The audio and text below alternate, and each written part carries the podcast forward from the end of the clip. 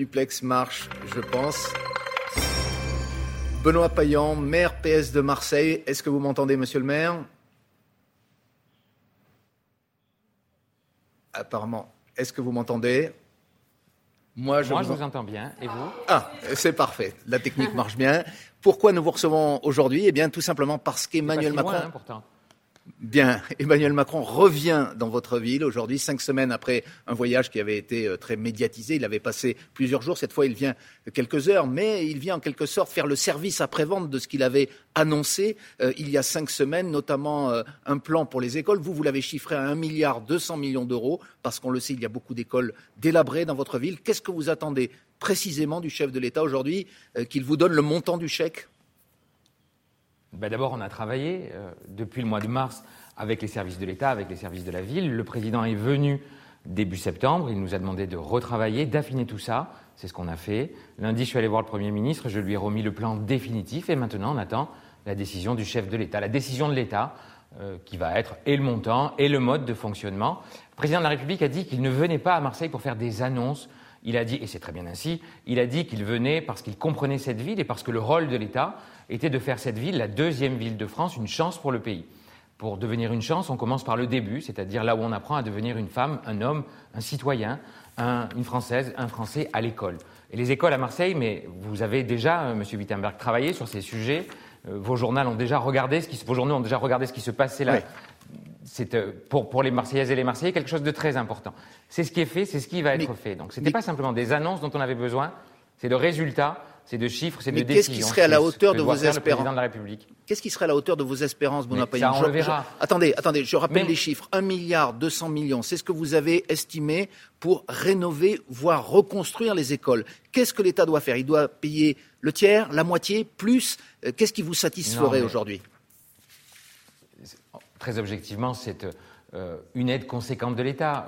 Moi, on n'est pas là pour faire les marchands de tapis, je ne suis pas là pour dealer pour négocier avec le chef de l'État. Ce qu'on s'est dit avec le chef de l'État, c'est fabriquons un vrai partenariat.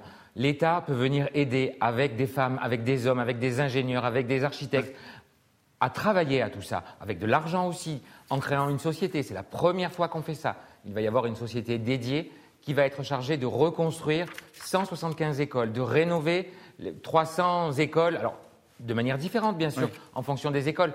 Pas toutes les écoles sont dans un, état, catastrophique à Marseille. On attend du chef de l'État qu'il nous donne au moins une décision. Moi, je suis prêt à partir.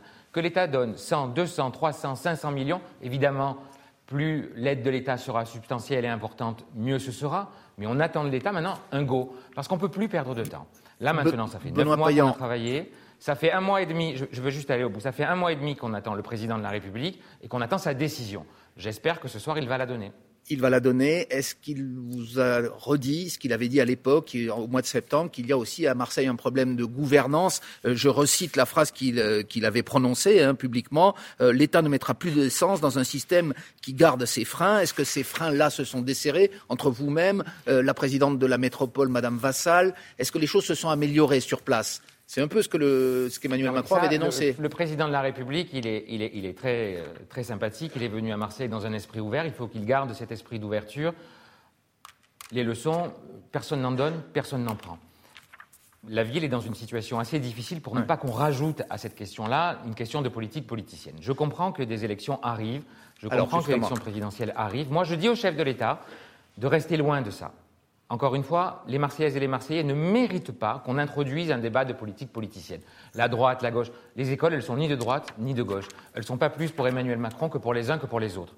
C'est une affaire de responsabilité individuelle et collective. J'attends du chef de l'État, non pas qu'il dise entendez-vous, euh, embrassez-vous et fonctionnez bien ensemble. Ça, on, comprend que c'est nécessaire. J'attends du chef de l'État des réponses maintenant. Et vous, qu'est-ce qu'il a euh, Benoît Payan, politique. Vous êtes le maire socialiste de Marseille. Vous passez beaucoup de temps avec lui il y a quelques semaines, aujourd'hui encore.